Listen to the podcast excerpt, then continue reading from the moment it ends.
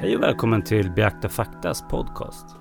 Eller ja, egentligen är det ju så mycket mer än så eftersom varje avsnitt släpps som både podd och videoreportage. Den som intervjuas denna vecka det är professor Jerzy Sanecki. Trevlig lyssning!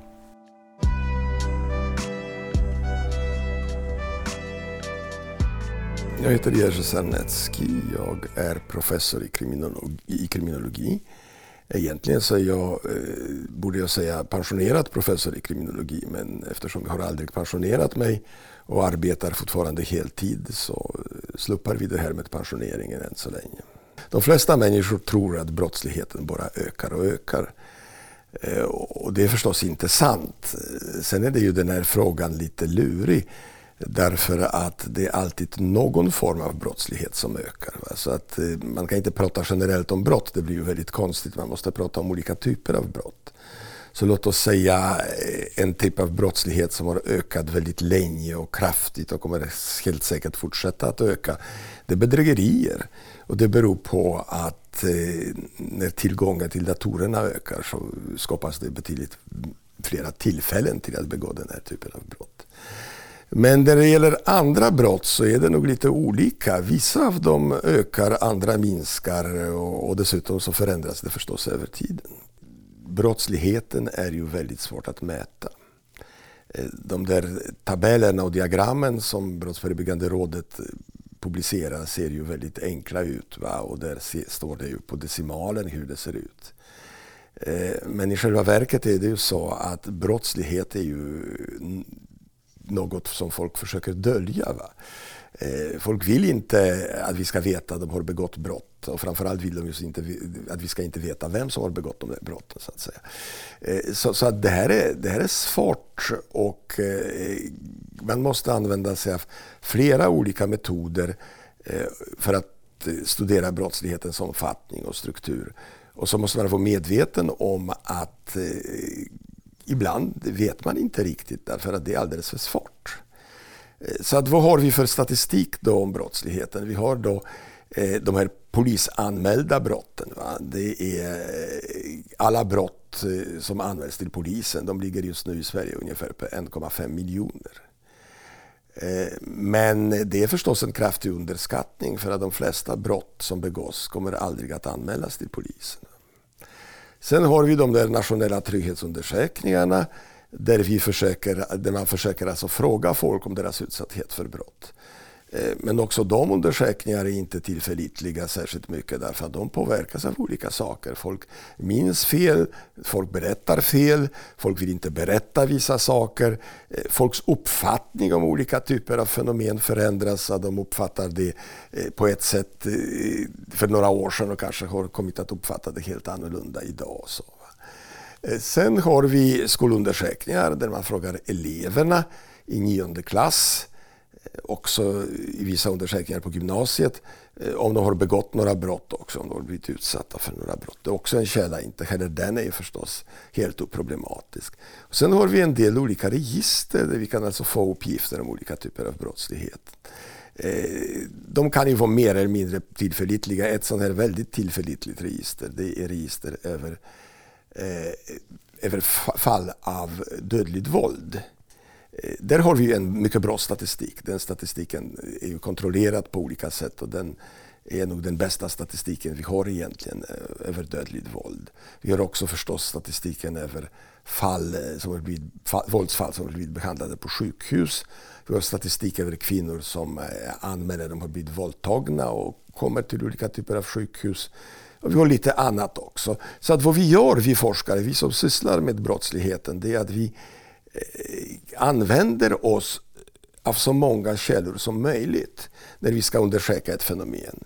Och eh, det kallas för triangulering så att säga. Och sen så, eh, så drar vi alltså någon sorts slutsatser av de där olika källorna och gör någon sorts total bedömning vi, hur vi tror brottsligheten ser ut. Va? Men som sagt, det, ibland har vi mera rätt, ibland har vi mindre rätt därför att det här är mycket svåra saker. Men om vi utgår då lite då ifrån det brottet som, som faktiskt eh, är ganska säkert, eh, det dödliga våldet. Hur ser det egentligen ut där då? Ja, jag måste korrigera dig på den punkten. Eh, de här uppgifterna om dödligt våld är inte alls särskilt säkra. Den statistik vi har alltså om polisanmälda fall av dödligt våld är en av de sämre statistikkällor som vi överhuvudtaget har. Eh, den överskattar antalet fall av dödligt våld i Sverige så ungefär fem gånger. Av olika skäl. Eh, så att eh, vad man gör när det gäller dödligt våld det är att man dels använder sig av dödsorsaksstatistiken som är mycket bättre. Men dels har Brottsförebyggande rådet sedan flera år tillbaka börjat göra eh, så att säga, speciella granskningar av de där fallen av anmält dödligt våld och rensa dem på alla fel. Och, och, då hamnar man eh, ganska nära eh, dödsorsaksstatistiken. Så att vi har två källor där som överensstämmer ganska bra med varandra. Dels dödsorsakerna och dels det vad Brå kallar för konstaterade fall av dödligt våld. Och de uppgifter det finns en viss osäkerhet kring de uppgifterna också, men det är det bästa vi har. Och, och de är ju ganska tillförlitliga. Så om vi pratar om, om just de konstaterade fallen? Ja, konstaterade som stöds också av dödsorsaksstatistiken. De här två ligger väldigt nära varandra. Hur, hur, ser det ut där då? Ja, vad ska jag svara på det? Det ser väldigt olika eh, ut. Om vi jämför, för det jag tänker på det är att ofta när jag har läst olika eh, artiklar mm. i massmedier och så då utgår man ofta från 2012 eller någonstans på... Ja, 2012 är perfekt år att utgå ifrån. Och, och varför då? Därför att då hade Sverige historiskt lägsta antal fall av dödligt våld. Nu minns jag inte om det var 64 eller 67 eller något sånt, men någonstans där låg det. Aldrig tidigare i Sveriges historia, åtminstone som vi, vi kan följa, hade vi så få fall av dödligt våld. Om man räknar förstås på befolkningen, man räknar på 100 000. Eh, så att om du vill göra en riktigt snygg politisk poäng och säga att eh, våldet i Sverige, eh, särskilt det dödliga våldet, ökar kraftigt så ska du börja 2012. För att då ökar det bara. Skulle du gå tillbaka i tiden så skulle du upptäcka att när det gäller antalet fall av dödligt våld, ungefär kring 120 eller så, eller 110-120, så låg vi eh, ungefär på samma nivå eh, mot slutet av, 90, eh, mot slutet av 80 och början av 90-talet. Då låg det också på den, den, den nivån. Men då var Sverige, eh, då var vi en miljon färre. Så att räknar man på befolkning så är det faktiskt fortfarande så att eh, de där höga nivåerna från alltså 80-90-talet, de har vi inte kommit till ännu. Och räknar man, tittar man ännu längre tillbaka i tiden och vi har ju döds, dödsorsaksstatistiken sedan långt tillbaka i tiden som är ganska tillförlitlig som jag sa. Eh, då ser man att våldet går upp och ner mycket kraftigt i Sverige eh, i samband med olika historiska så att säga, utvecklingar. Eh, till exempel alkoholkonsumtionen har väldigt kraftig effekt på om det är mycket våld eller lite våld. Eh, också andra fenomen påverkar. Men som sagt, eh, nu ligger vi på eh, ungefär samma nivå som eh, i början av 90-talet. Eh, så att, så att förlänger du den där kurvan så blir det inte alls någon bra politisk poäng av det här. Men när du säger att den ligger på, på, samma nivå, då är det alltså trots att vi var färre? Ja, precis. precis. Så då har per 100 000 invånare så är det... Så har det faktiskt minskat något. Men eh, som sagt, eh, ingen eh, vore gladare än jag om vi kunde komma tillbaka till de där nivåerna från 2012 som var alltså då fantastiska och det har ju gått ner väldigt kraftigt under ganska lång tid före, före just 2012. Varpå det har börjat öka igen. Våldet i Sverige, det dödliga våldet ökar ganska kraftigt fram till Eh, så här, eh, början av, slutet av, eh, ja, början av 80-talet, slutet av 90-talet. Nej, vad säger jag för något? Slutet av 80-talet, början av 90-talet. Då har det gått ganska kraftigt upp. Sen är, har vi en period av kraftig minskning. Som alltså då eh, kulminerar, eh, som vi sa redan, 2012. Sen har vi en period där det återigen börjar öka. Eh, när man tittar på invandringens utveckling så går invandring, alltså då andelen invandrare i Sverige, eller om man vill andelen personer med utländsk bakgrund i Sverige, för att så kan man också räkna, den går hela tiden upp. Va? Eh, så när vi börjar räkna eh, den här mordstatistiken på 70-talet så det är ganska lågt. Och sen så ökar det hela tiden. För att idag när det gäller personer med invandrarbakgrund så är det väl en fjärdedel av befolkningen. Så att de här två kurvorna, den här om dödliga våldet och med dödligt våld och den här med, med invandring, de, de korrelerar inte alls. Va? För att ibland så går bägge upp, ibland så går den ena upp, den andra ner, ibland så går den upp, bägge upp igen. Va? Eh, så, att, så att eh, något samband eh, på makronivån på det här sättet mellan invandring och dödligt våld, det finns inte i Sverige. Däremot finns det alltså då Eh, däremot så vet vi att det är på det sättet att invandrarna är påtagligt överrepresenterade i dödligt våld. Alltså det är ungefär fyra gånger eh, Alltså invandrare är ungefär fyra gånger överrepresenterade i förhållande till sin andel i befolkningen just i dödligt våld. Eh, vilket alltså skapar en ganska, ganska spännande situation. Va? Det, det blir ju nästan absurt. Va? Därför att å ena sidan så är de överrepresenterade och då skulle det vara logiskt att, eh, att när det är flera invandrare så borde alltså dödligt våld öka, men det gör det inte. Va? Och hur ska vi nu kunna förklara det här? Eh, ja, det måste vara, det kan inte vara på annat sätt än att samtidigt som andelen invandrare ökar och således också deras andel i det dödliga våldet så minskar helt enkelt det dödliga våldet bland svenskar, bland alltså infödda här. Eh, och, och eh, det vet vi ju, för att det kan ju inte vara på annat sätt om den där statistiken ska gå ihop. Va? Om, det ska vara, om det ska vara någon sorts kausala slutsatser överhuvudtaget möjliga att dra här. Frågan är bara varför. Varför är det så att, eh, att, att vi har en ökning av invandrarnas andel bland de som alltså begår dödligt våld samtidigt som det dödliga våldet, våldet inte alltid ökar så att säga. Och eh, det vet vi ju förstås inte för att det skulle ju krävas ganska omfattande forskning för att ta reda på detta. Forskning som vi i och för sig planerar att göra. Men man kan ju ha en hypotes. Och hypotesen skulle se ut ungefär så här. Va? Att, att när de nya invandrarna, invandrargrupperna kommer i Sverige va? så lägger de sig på botten av den svenska samhällshierarkin så att säga eh, de har inga arbeten, de kan inte språket, de rätt ofta eh, bor i väldigt dåliga bostäder. Eh, de lever under de allra sämsta socioekonomiska förhållanden. Man brukar ibland säga att den svenska underklassen är etniserad, det vill säga att eh, den omfattar mycket stor andel invandrare. Så att, så, så att, att man kan tänka sig att när den där nya underklassen kommer till landet va, så knuffar de upp lite den gamla underklassen som bestod, som består i, som bestod i stor utsträckning av, av svenskar, eh, förmodligen mest folk som har eh, vandrat till storstäderna från landet, eh, samt en del av de gamla invandrarna som grekerna, finnarna, jugoslaverna, de som har kommit hit för arbete på, på 60-70-talet och som har stannat kvar. Va? Så, så, att, så att den där underklassen, den tidigare underklassen blir på något sätt någon sorts lägre medelklass. Och då kan man tänka sig att det är de, deras, deras brottslighet börjar minska. Samtidigt som brottsligheten hos den där underklassen är, ja, som vanligt ganska hög. Va?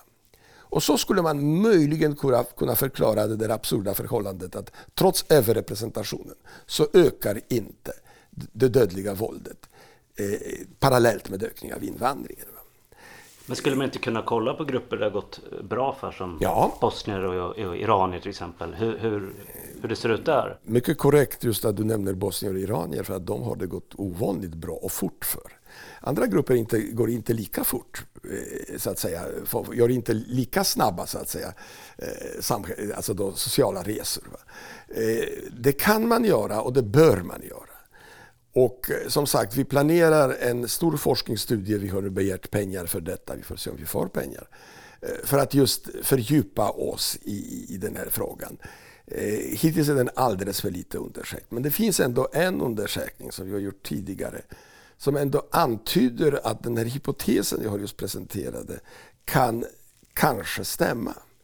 Och, och det är nämligen en studie där vi har tittat på unga människor som kom till Sverige eh, och eh, jämfört alltså då, eh, svensk, svenskfödda med, med födda i utlandet. Eh, och så har vi tittat på dem när de har gått, gått ut grundskolan, oberoende om de hade betyg eller inte. Och sen följde de upp över åren. Va? Då kunde vi eh, konstant hålla eller kontrollera för sådana här eh, variabler som eh, socioekonomisk status, som bostadssegregeringen och så vidare. Och då har vi kunnat konstatera att eh, invandrare och svenskar eh, som lever under, som kommer från familjer eh, med samma socioekonomiska förhållanden och samma grad av bostadssegregering. Där är skillnaden i brottsligheten väldigt liten. Va? Så att från att vara ganska stor Eh, om man tittar på det så här eh, generellt så minskar den där skillnaden mycket kraftigt om man tar hänsyn till socioekonomiska förhållanden och eh, bostadssegregeringen. Eh, så att detta antyder ändå att vad det handlar om eh, och då talar jag om den totala brottsligheten. Vi har förstås inte tittat separat på morden för att de är alldeles för få att titta på det sättet på. Men, men den, den generella slutsatsen är att stor del av de problem som invandrarna eh, tycks ha i det här landet är kopplat till eh, deras levnadsförhållanden i Sverige. Eh, och i synnerhet eh, ja, det som alltid spelar en stor roll i, i brottsligheten, nämligen familjebakgrunden. Och det skulle alltså antyda just eh, att, att den här hypotesen om att, att, att det här är kopplat eh, kraftigt till socioekonomiska faktorer eh, Eh, och eh, bostadssegregationen är ändå alltså den rimliga hypotesen. Eh, sen ska man ju komma ihåg en viktig sak, att det är förstås inte utan orsak som invandrarna Eh, finns i den lägsta, många av invandrare finns i det lägsta samhällsskiktet. Det beror ju förstås på mm, att de saknar utbildning, att de kommer från länder, kan inte språk och så vidare. Kommer kanske med, från problematiska förhållanden, är kanske drabbade av krig och liknande. Allt detta kan ju finnas i bakgrunden. Men det är det, hur de lever i Sverige, som är, tycks vara eh, det viktigaste om de kommer registreras för brott eller inte. Men hur kommer det sig tror du då att man pratar så lite om, olika, om, om klassbegreppet som man använde mycket mer eh, kanske för 20 år sedan? Ja men precis. Jag har ju, eh, jag har ju levt eh, och varit verksam som forskare under den tiden då man inte pratade om annat än klass. Och så struntade man i allt annat alltså då. Och det är ungefär lika korkat som, som det är idag att bara prata om etnicitet. Men det här har med de politiska konjunkturerna att göra. Det, det, det alltså fanns på den tiden eh, politiska grupperingar eh, som ville driva, driva den där frågan om klasstillhörigheten. Och på samma sätt som finns det idag starka politiska grupperingar som vill driva den där frågan om etniciteten. Va? Och det är kopplat till, till, till att man inte vill, att man är alltså mot invandring. Va? Och då tar man fram de där sakerna på samma sätt som man en gång i tiden ville ha en marxistisk revolution. Va? Och då måste man hänvisa till att, att det är klassorättvisor så, så menar man idag att det är, den här frågan drivs just av, av eh, invandring. Va? Eh, nu ska jag väl lägga till en sak. Va? För att mm, den där debatten om eh, socialgrupperingar och så, eller socioekonomiska faktorer, den är också ganska eh, onyanserad. Det är självklart inte på det sättet att fattigdom orsakar brott. Eh, det, det, det vore ju otroligt dumt att tro eh, om man tänker hur många fattiga människor som inte begår brott. Eh, men fattigdom är kopplat till brottsligheten på olika sätt. Och vi har en mängd kriminologiska teorier som handlar om frustration, som handlar om, om eh, sociala interaktioner, som handlar om social kontroll och så vidare. Som är eh, som alltså förklarar orsaker till brottsligheten. Men där fattigdomen finns i bakgrunden. Men mycket enkelt, om man eh, till exempel utgår från teorin om differentiella associationer, det vill säga att, att brottsligheten orsakas av att människor umgås med andra människor som också så att, som är någon sorts modeller för brottsligt beteende. Så det är ganska klart att du träffar på flera sådana om du bor i ett segregerat område där bara fattiga människor bor. Eh, då får du sådana kompisar. Det betyder inte att fattigdomen orsakar brottsligheten, men fattigdomen befrämjar den typen av sociala kontakter. Och, så är när det gäller de andra kriminologiska teorierna också, att ingen av dem förklarar brottsligheten med fattigdom direkt. Men fattigdomen finns där någonstans i bakgrunden. Mm, det är en av orsakssambanden? Det är helt enkelt ett, ett förhållande eh, som ligger bakom en hel del av de mekanismer som leder till brott. Va? Som till exempel att man upplever frustration därför att man har inte förmåga att uppnå de i samhället etablerade målen med de medel man har till förfogande och därför så försöker man så att säga stock shortcuts eller vad det nu är. Eh, där har du en annan teori som, som förklarar det här. Det finns mängder sådana teorier som alltså inte påstår att fattigdomen orsakar brott men som visar att eh, fattigdomen är på olika sätt relaterad till de mekanismer som orsakar brott. Hur kompatibel tycker du mediedramaturgin är med, med forskningen? Ja, inte särdeles, men det där är återigen samma sak. Va? Att eh, media är ju förstås en del av den samhälleliga diskursen. Va? Eh, och man kan inte riktigt förvånas över att eh, när eh, den politisk, det politiska samtalet, det privata sam, de privata samtalen och så vidare kretsar kring någon fråga. Så att medierna kommer också att ansluta sig till den tolkningen av verkligheten.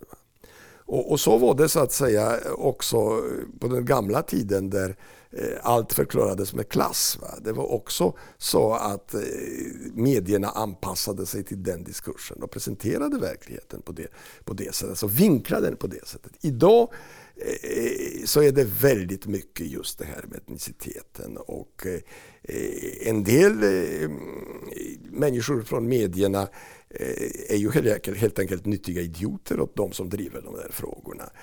Jag har råkat ut tyvärr för sådana. Och en del helt enkelt medvetet eller omedvetet påverkas av hur debatten ser ut. Va? Men det finns någon sorts enormt intresse för den här kopplingen brottslighet-invandring. Och det råkar vara så att det här, eh, det här intresset passar just vissa typer av politiska krafter som handen i handsken. Eh, så att det är klart att, att de driver det här vidare. Och eh, avvikande meningar, just det där när forskarna säger jo men det är inte så enkelt. Ja, det, det vill man ju inte lyssna så mycket på. Och eh, de värsta förstås försöker ju påstå att forskarna är käppta. Eh, och det är därför vi sprider den här propagandan. Va? Men det är klart att, att du, du, du, har ju, du har ju sagt det själv och det är ju att varför börjar alla räkna dödligt våld från 2012? Va? Eh, jo, därför att det här eh, fungerar alldeles perfekt i, det där perspektivet om eh, att det svenska samhället har lidit ett sammanbrott. Va? Oron för brott har ökat i Sverige. Människor är mera rädda nu än tidigare. Ja, hur kommer det sig att de är mera rädda? Jo, därför att ju mera av det här pratas om i politiska eh, debatter, ju mera medierna skriver om detta, desto mera rädda människor blir. De flesta människor har inga erfarenheter av den grova brottsligheten. De vet det som står i tidningen. Eller det som politikerna säger. Och i ännu större utsträckning eh, det som alltså då eh, publiceras på, i, i sociala medier. Och där finns ju aktörer inom sociala medier som medvetet försöker sprida helt annan bild av Sverige än den bild som, eh, som jag har utifrån den statistik som jag arbetar med. Men det finns ju en sak eh, som jag tror att du är lite oroad över. Jag tycker jag läste de skjutningarna som, som sker nu. Det, hur, hur, ser du på det då? Det är helt korrekt. Det här är väldigt oroande och mycket allvarligt. Så att om jag skulle eh, plocka fram ett kriminalpolitiskt problem, kriminalpolitiskt problem som jag tycker är verkligen allvarligt, det är skjutningar. Eh, annars händer det inte så mycket i det här landet och i alla fall ingenting som eh, är särskilt oroande. Och skjutningarna eh, ökade, har ökat mycket kraftigt under de senaste åren. Och det här är ett nytt fenomen för Sverige. Vi har haft ytterst få eh, uppgörelser mellan eh, mycket grovt kriminella personer med vapen i hand. Och det är ju ganska intressant för att eh, det är ju väldigt mycket ett svenskt fenomen. Vi har alltså skrivit en artikel om detta mm, tillsammans med, alltså skrivit det tillsammans med mina kollegor för ett tag sedan där vi alltså visar att det här finns i princip bara i Sverige.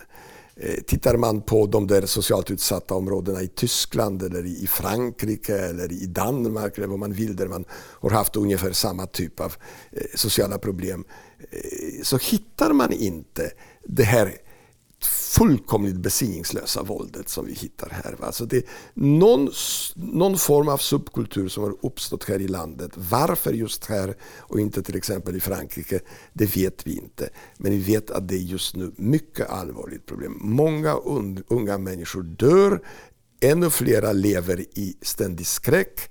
Man kan, när man pratar med dem så räknar de inte ens att de ska bli 30 så att säga.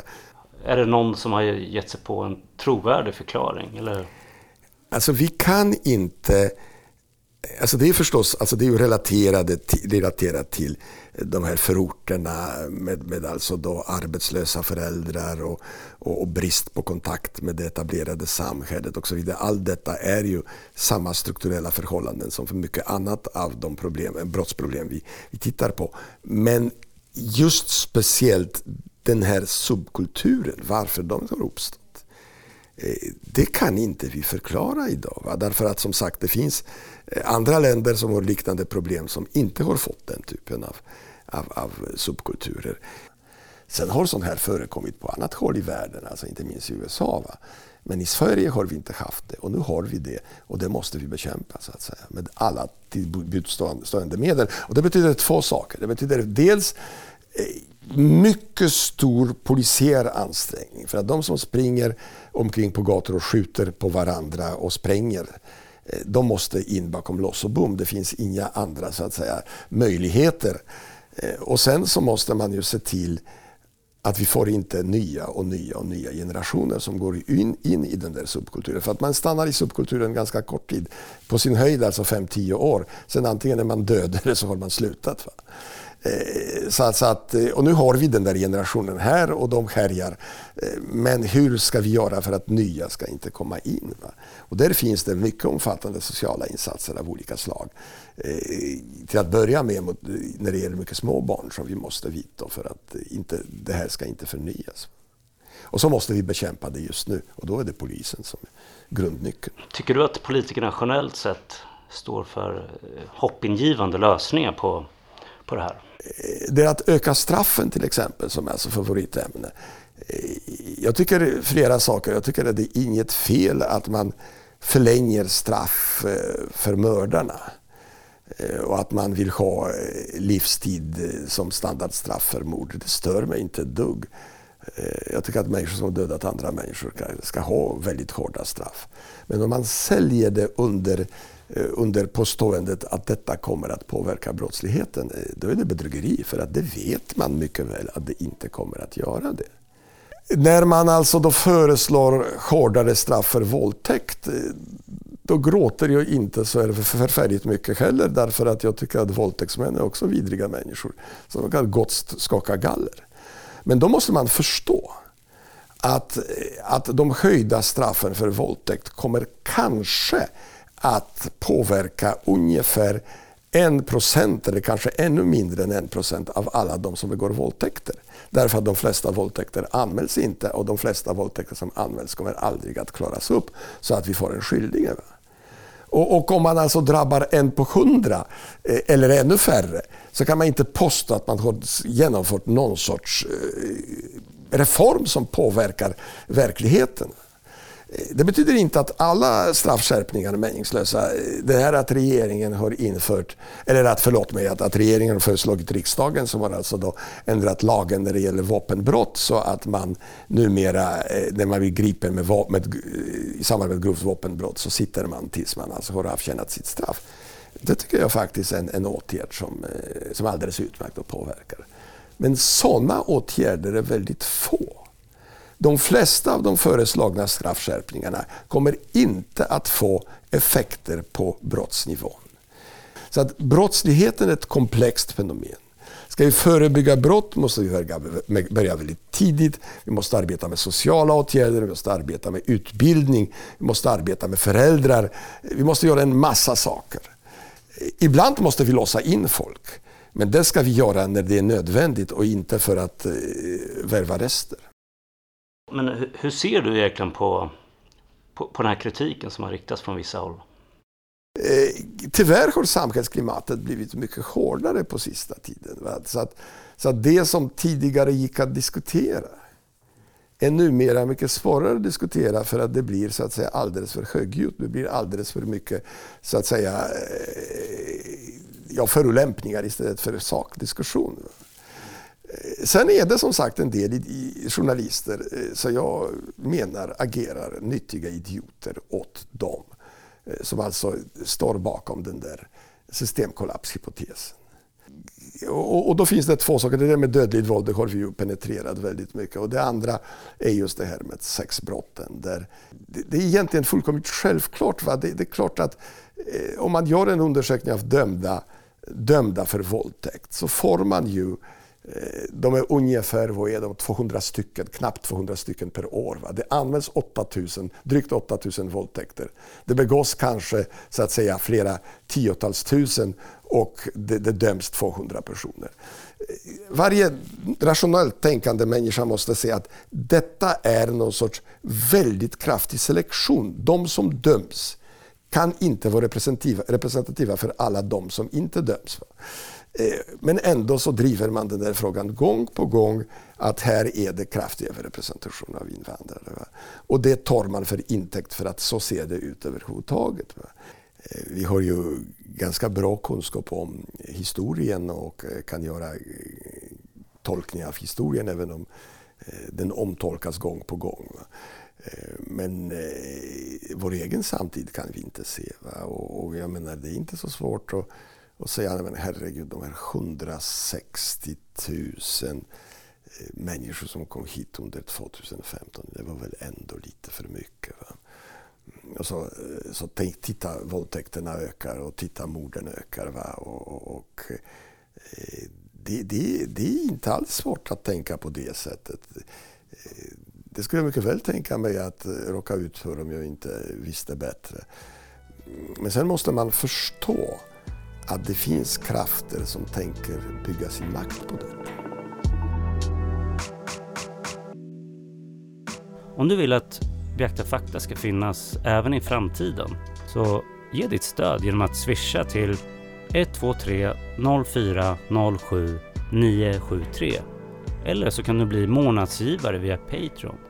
Och det är alltså patreon.com sen snedstreck beakta fakta som gäller. Tack för denna gång. Nästa avsnitt handlar om kost.